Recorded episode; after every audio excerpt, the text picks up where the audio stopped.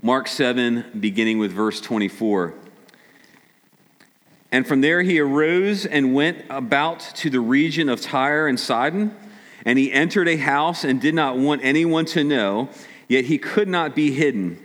But immediately a woman whose little daughter had an unclean spirit heard of him and came and fell down at his feet.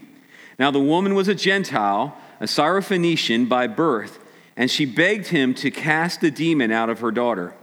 And he said to her, Let the children be fed first for it is not right to take the children's bread and throw it to the dogs. But she answered him, Yes, Lord, yet even the dogs under the table eat the children's crumbs. And he said to her, For this statement you may go your way, the demon has left your daughter. And she went home and found the child lying in bed and the demon gone. Verse 31. Then he returned to the region of Tyre and went through Sidon to the Sea of Galilee into the region of Decapolis.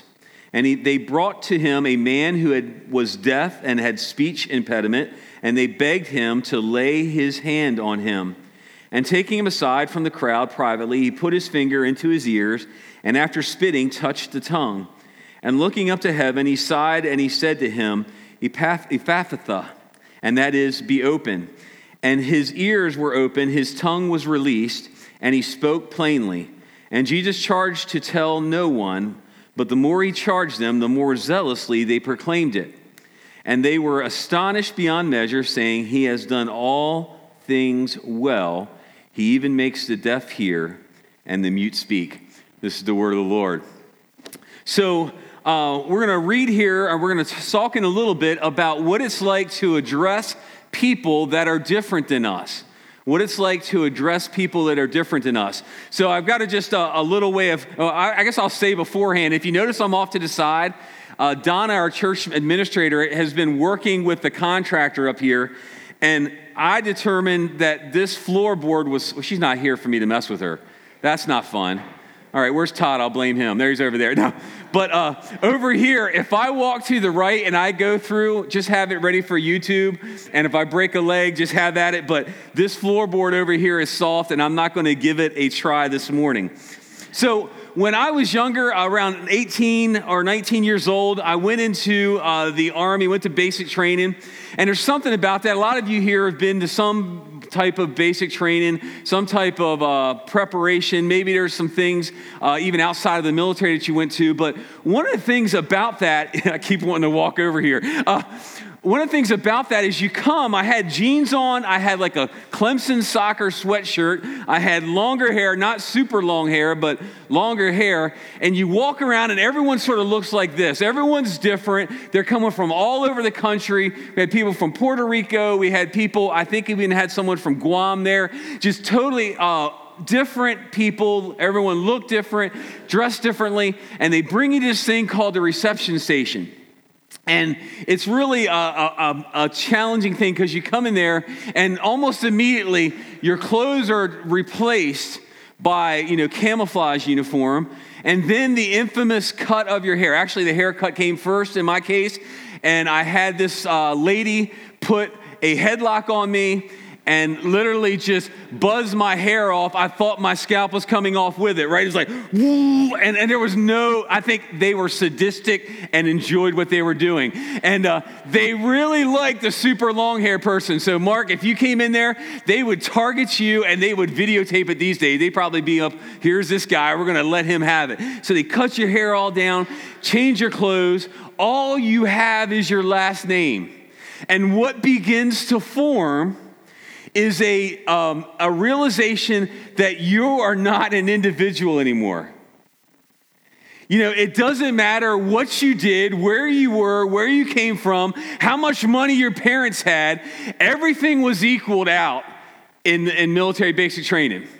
You know, anyone who tried to come up with how they should be treated better were treated poorly in the bathrooms and I'll just leave that there. I mean, there, I mean, there were some uh, brisk knock you down and drag you out moments when I was in. And so uh, you come in, your individuality is taken out, and you begin to perform as a cohesive unit, and you begin to realize that you are sort of one under that branch. But then, you know, once you get out, you begin to, you know, you, you sort of desensitize back into you've got your individual thing. And then what happens is you become and can become, I'm going to do it, uh, you think you're superior.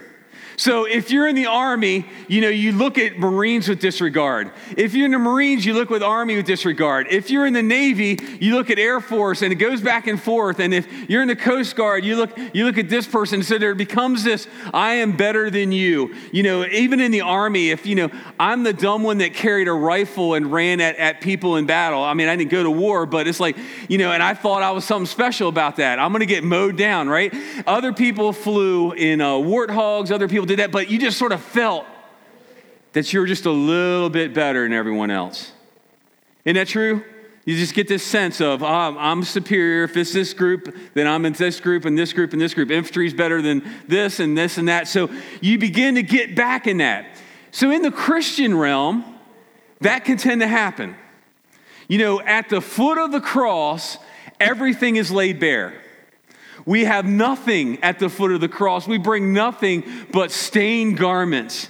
We bring nothing but our emptiness. We bring nothing but our, our past and our brokenness and all our hurt and our shame. And we just lay it there. And when we lay it there, it's a freeing place. If you, we always want to think of going back to the cross because there's something about that equal playing field and then what happens, tends to happen in church realms, people get a little more educated. They, they've done one more study than you. Maybe they have a gift that you don't have, and they begin to flaunt it. And they begin to go, My gift is greater than your gift, or I am better at this than you. And I'm not saying it's something that's spoken, it's an inward arrogance that can come out.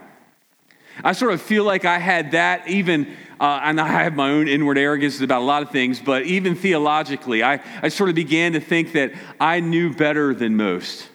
And what God tends to do with those areas where you think you're strong, He still uses it, but He'll chop that tree down until you're bare at the foot of the cross.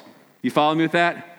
So, and then it, it, sort of goes out to where you become uh, and some christians would, would do this that they get they get saved they get they grow up in the church some more and then they begin looking outward at the world people who are broken just like they were and going i can't believe they act like that.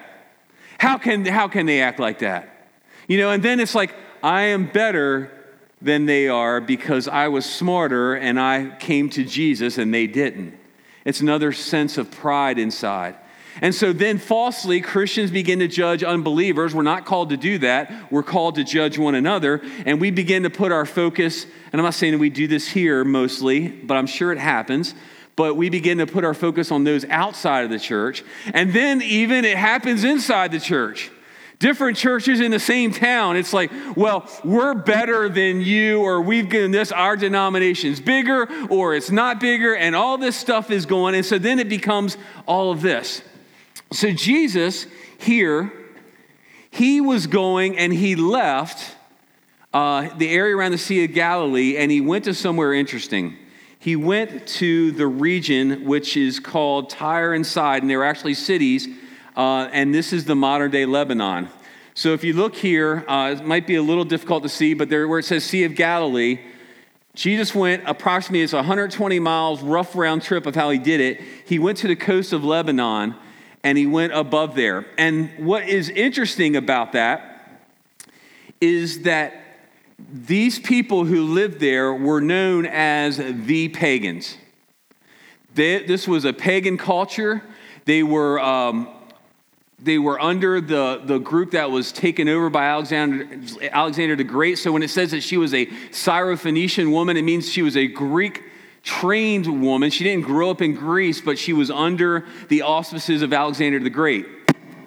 Hey, um, so he went and he left, oddly, the Sea of Galilee and went north. And he went to the pagan area. And, and as we read on verse 24, he says, He entered a house and did not want anyone to know, yet he could not be hidden. So I want to give you a couple thoughts here today. I found great solace in this statement.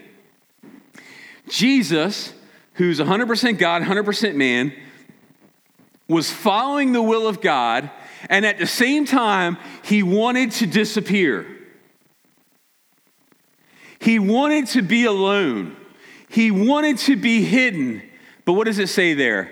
He could not be hidden. Some of you, I know, uh, I know sometimes you want to just get away. You want to just sort of, uh, I think of the old Lenny Kravitz song, I want to get away. I want to fly away. Yeah, yeah, yeah. You know, take me away, put me somewhere else than where I am.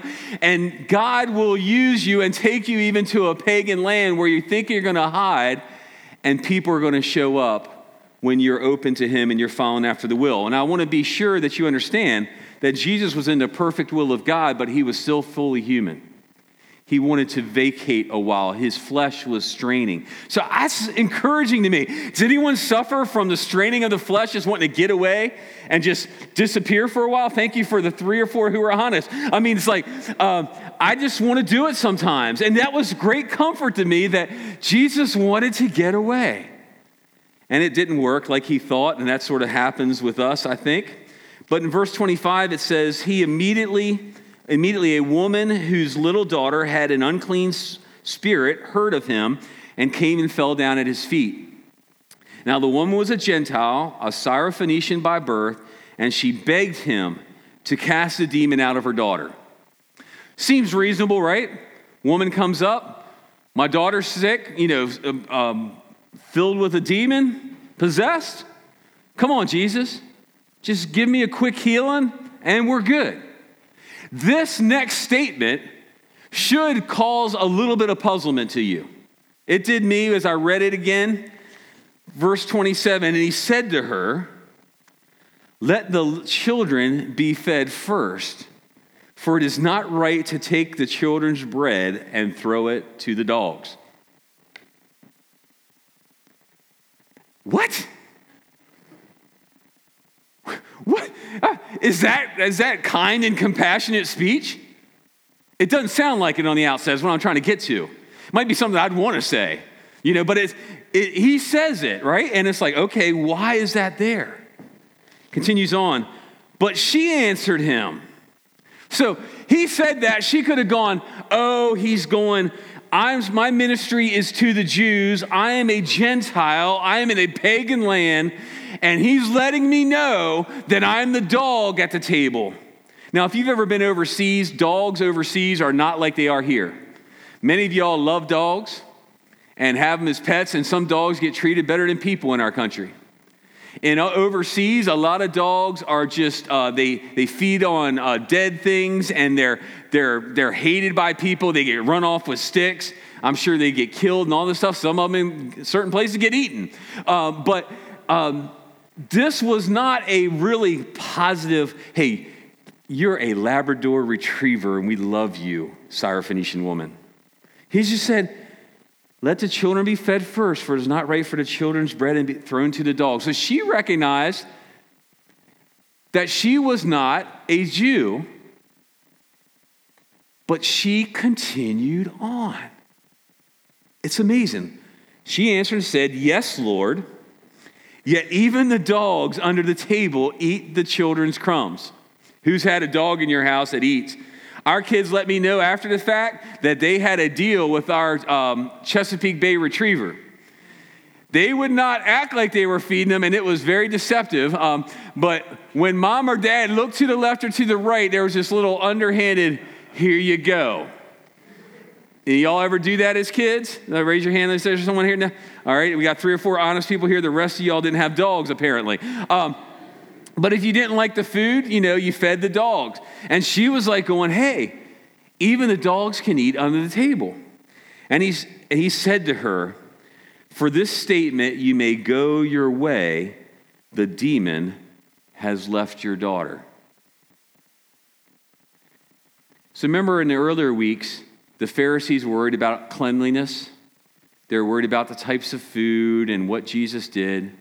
Here we have Jesus demonstrating that it's not the people, the people groups, it is not the outside thing, it's not where you were from and where you were born. As we talked about last week, it's a matter of the heart. This lady is probably the first one that got it She'd probably heard the teaching. She, I mean, this is where I love women in the Bible. Those dumb disciples, and yes, I said that, they didn't get it. But this pagan woman from a pagan area, from a different place, she got it and she put it back on Jesus. She had this come and go, this uh, mark thing with Jesus, and he said, Your faith has healed your daughter. In Acts 10 34 through 35, uh, Peter, who helped, just sort of bring it back, who Mark used as a source person for the book of Mark, Peter opened his mouth and said, Truly, I understand that God shows no partiality, but in every nation, anyone who fears him and does what is right is acceptable to him. So, what do you see here? You see what Jesus began teaching his disciples. It doesn't matter if you're a Jew. It doesn't matter if uh, some of you are from, uh, and uh, there's some, I know there's some Tilghman people here, yes. All right, so some people who are from Tilghman, you know, there is something, I mean, my family comes from a small island too, so I get it. Um, there is something about ex- exclusivity. If you weren't born there, you're not from there. Is that a generally true statement, right? No matter if you moved there 50 years ago, if you weren't born there, they didn't know your heritage. You did not belong. Here in town, we have some issues of Easton people thinking that maybe Easton is better than Cambridge, right? And so there's this thing. And then if you come from this town, then it's better from this town. And so there's this, oh, you go to Easton High. Well, I'm from Cambridge, South Dorchester. And it's all back and forth. Well, I'm from the north side. I'm from this. And it's that back to the military thing. Everyone starts one upping each other. If you're here from the Eastern Shore, I've about heard 80% of Eastern Shore people talk bad about Western Shore people. Probably 99%, but I'm being nice. Oh, I mean, if you're a deer hunter, and I must say a derogatory statement, and watch my step as I go. If you're a deer hunter, uh, when you see the orange driving over to Chesapeake Bay and trailers with four wheelers on it, with rifles, some not as much anymore, but it used to be like rifles in the back of the trucks and all this stuff. And you see the blaze orange coming across the day before Thanksgiving, Thanksgiving Day. There's a term for that. It's called Baltimoreans. I'm honest to God truth. It's like, here they come. And so we make it that, oh, I'm from the Eastern Shore, so I know how to hunt better than they, they are. And so we make statements like that. I want to propose to you that all of us in this room, in some way, shape, or form, we make those type of judgments on other people. Maybe you went to a college in a certain college town. Maybe your college was an Ivy League college. Maybe yours was this college or that college. Like, yeah, I went there. Oh, I went there. Oh, I went there. You know, at the foot of the cross, we're all the same. We're all evened out. Jesus modeled this to Peter and to his disciples. So, this uh, little statement up here Jesus doesn't see human status, but he sees human need. He doesn't see status. He doesn't see, um, like, uh, I'm going to give some parallels here. Maybe if you are middle class or above, maybe a person in line in front of you has a card they're using, and you make immediate judgments about what they're doing and how they, what kind of clothes they're wearing and what they should or should not be doing. Is that veiled enough, or I just need to say it? Do y'all get what I'm saying? Pray for Mark's salvation. Maybe you're a person who doesn't have much money, and when someone rolls by in a nice car, you go, Oh, I bet that uh, there was a silver spoon in their mouth oh, they've got this and they've got that, and it's a derogatory statement about that. Maybe it's about uh, people you see on the street here locally that look different than you. Maybe it's someone that is uh, that you judge, and this is a, this is a thing I'm going to make you aware of. If not everyone who speaks Spanish is from Mexico, I'm just going to make that real clear for you. I want to tell you, I have friends who are from different parts of South America who get ticked off when they're called a Mexican, if they're not Mexican. The Mexicans are upset if you call them from Guatemala or Puerto Rico. All it goes around. And so, even in there, there is a class warfare going on. Us from Maryland, maybe, or some of you from down south think that, or maybe especially the Texas people. Are there any? I'm not even going to ask. Texas people are those group in heaven that have their own room. They don't think anyone else is going to be there. But it's like, oh, I'm from Texas. Who cares? But we have this up and down, up and down. I'm better and better and better and better. Jesus doesn't see the status, he sees our need.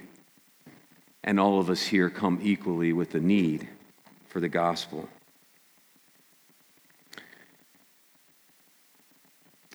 I'm going to pass on uh, to verse 30. And she went home and found the child lying in bed and the demon gone. Then he returned from the region of Tyre and went through Sidon to the Sea of Galilee in the region of the Decapolis. So here he's closer to the Sea of Galilee, but he's still in a pagan area. Verse 32. And they brought to him a man who was deaf and had a speech impediment, and they begged him to lay his head on him. And taking him aside from the crowd privately, he put his fingers into his ears and after spitting, touched his tongue. Now, that's a little weird to me.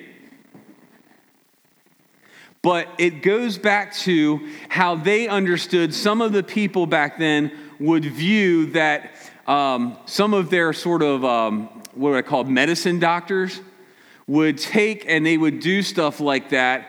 And so there's two thoughts on this from a um, biblical perspective is one is that Jesus was modeling what was done in their area that they understood. So he touched, and in him touching them, it was saying, I am doing something to you.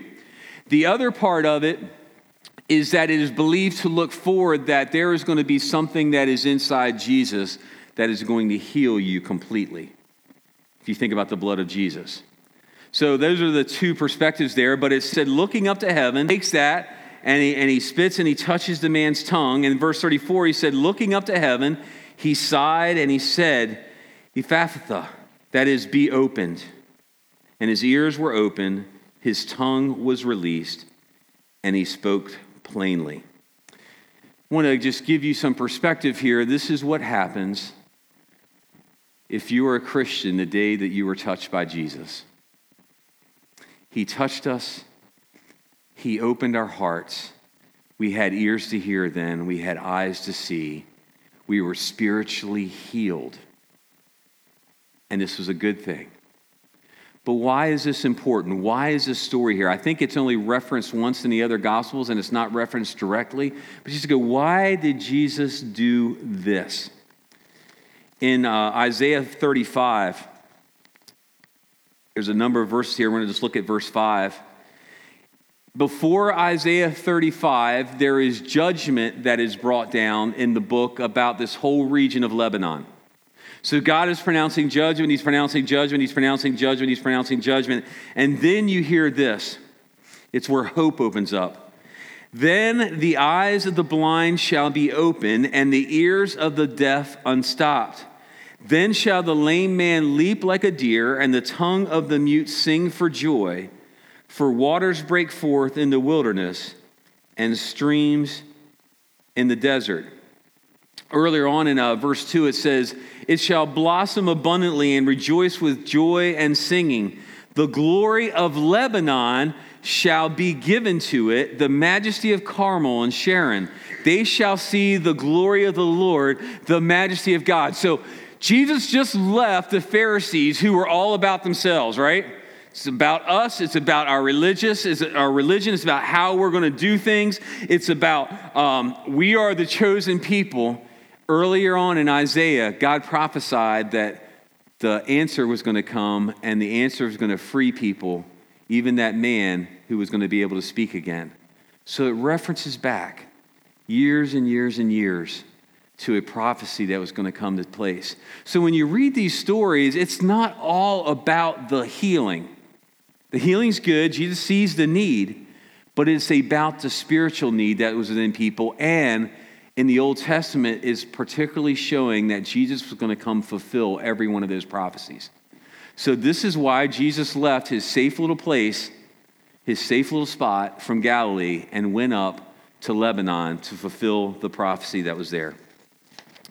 Verse 36 And Jesus charged them to tell no one, but the more he charged them, the more zealously they proclaimed it. And they were astonished beyond measure, saying, He has done all things well. He even makes the deaf hear and the mute, mute speak. Mark shows that a Gentile pagan can find Jesus. Um, I didn't do this right. With, uh, with what tradition of the elders mistakenly thought could only come from the Torah the Gentile pagan could find Jesus. This woman was able to see, even with Jesus' little pushback conversation with her, he was able to, she was able to see the gospel of Jesus Christ. So I want to ask a few questions, and this is the part where I'm going to step down in a moment and just we're going to discuss something. Number one, what are types of people that get looked past, that we look past in our daily walk? Now, I'm not, you don't have to say this is you, so we're all to be safe place here. It's a safe place. You can be talking about me, but just say it. What, is, what are the types of people that get looked past in our daily walk? People with disabilities. Very good. Homeless. Very good. Who else? Elderly. Foreigners. Very good. Who else? These family? Yeah, some families get overlooked. Absolutely. Who else get overlooked? Indigent people, yes. They get overlooked. I mean, I'm thinking back with Royce, we just saw the Vietnam traveling wall. It used to be that the Vietnam soldiers got overlooked. They came home and they were overlooked for what they did. So, how does this week's lesson, what we just read, I mean, we could just read, hey, Jesus healed two people, that's awesome. He does all things well, two thumbs up and a snap. We're good, let's go home and have some lunch. But what does this lesson teach us about how we are to view others? That Jesus can do anything with faith. Jesus. If we have faith in Jesus, that we can do anything. Absolutely. We can even minister to people who don't, we're not comfortable with, right? What else? What is it? And the people that we name, how does it teach us that we're to view them? Pardon me? I'm the leper? Hug the leper. Oh, that's good. I'll just take that and I'll, uh, I'll do it to where my style is. I'm the leper. Yes? Seeing them as better than themselves. Consider everyone better than themselves. Yes, sir. Consider everyone equal, right? We're all equal. We're going back to the beginning, right? We're all equal under the cross. Getting past their exterior to see their interior. Getting past their exterior to see their interior. Absolutely. But sometimes it's not just the exterior. I just want to say, national, I, I, I'm not sure if I mentioned this before, but I read a book about Ireland the British, um, the Isle of Britain treated Ireland so horrifically. Hundreds of thousands of people were starved to death. They had their own food that were shipped off so England could make money. They all looked the same, just had a little different dialect. How does it make us view, as Christians, people who are here, let's just say illegally? Got real quiet. So if someone's here illegally, as a Christian, let me, let me step back. What trumps, if you're a Christian, if you're not a Christian, just sort of chill out, you're good. If you're a Christian here this morning, what trumps, I'm sorry to use that. Uh, I didn't intend to do that. Uh, what overrides, thank you, you, you might get saved, Mark. Uh, what overrides one another. Which one is greater than, our Christianity or our nationality?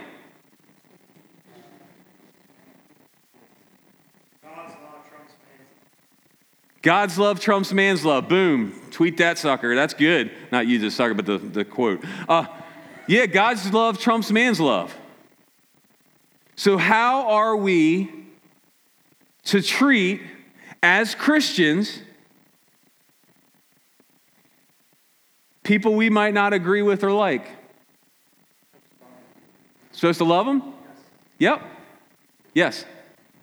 Well, beings were all God's creation, created in His image, to see them in that way, and that we have now a chance to share the love of Christ. no matter who it is. We're all created equally in God's image, right? And so we treat them with the grace that we've been treated. This means the person that just got out of jail, and let me just say, guys, I love this church because we had this happen. He's not here. I, I just sort of bring it out. We had a guy that his wife was here, and um, he was in jail, and she became a Christian, and this church came around her and loved her. And he's like, I'm going to come when I come. And he was terrified. He walked in here, he had tats everywhere. And this church loved him, and he could not believe it. So I'm saying all this. I'm not like rubbing like this is a you know you guys you guys have done that, but there's more. Jesus is always pushing us to more. So my my I want to leave you with this thought.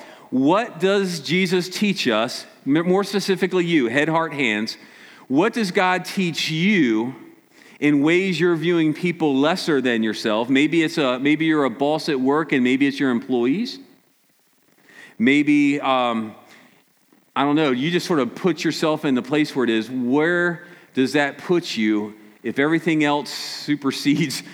Um, if super if Christianity is uh, above all that, how is our response supposed to be measured? And I just take it back to Jesus loved, Jesus offered. He said that the gospel is good to all peoples, and all of us come equally to the cross. Doesn't matter your past, it doesn't matter your failures, it doesn't matter your brokenness, it doesn't matter how good you are, because no matter how good you are, you're not perfect. So I just want to implore you what are ways that you look down upon that no one else will know? that you're looking down, that you're called to show the love of Jesus in your context. That is what he modeled for us. That is how we are going to make our mark like Jesus did. That is how his thumbprint of Jesus is going to be placed on our society when we get over our superiority in certain areas and come equal to the cross.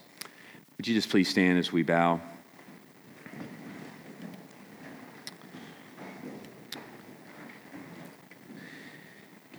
Father God, as we come to communion, Lord, I, I just want to invite all your people, Lord, uh, that they can come, Lord, they can come and partake. Lord, if there is someone here that does not know you, I pray that they would just see that they are invited to come to the cross, that they do not bring any lesser, any more than any of us, that we all come equally, we all come humbled. Lord, I pray that they would put their trust in you and that you would fill them with your spirit and you would touch them like you did that man. Father, I just ask that we as a people would be audaciously accepting of everyone in our past, that we would not consider ourselves greater, but consider ourselves servants, that we came, come to die and we come to serve. Lord, we pray in Jesus' name. Amen. If you're a Christian this morning, we invite you to come and partake of the elements. We'll take them all together at the end.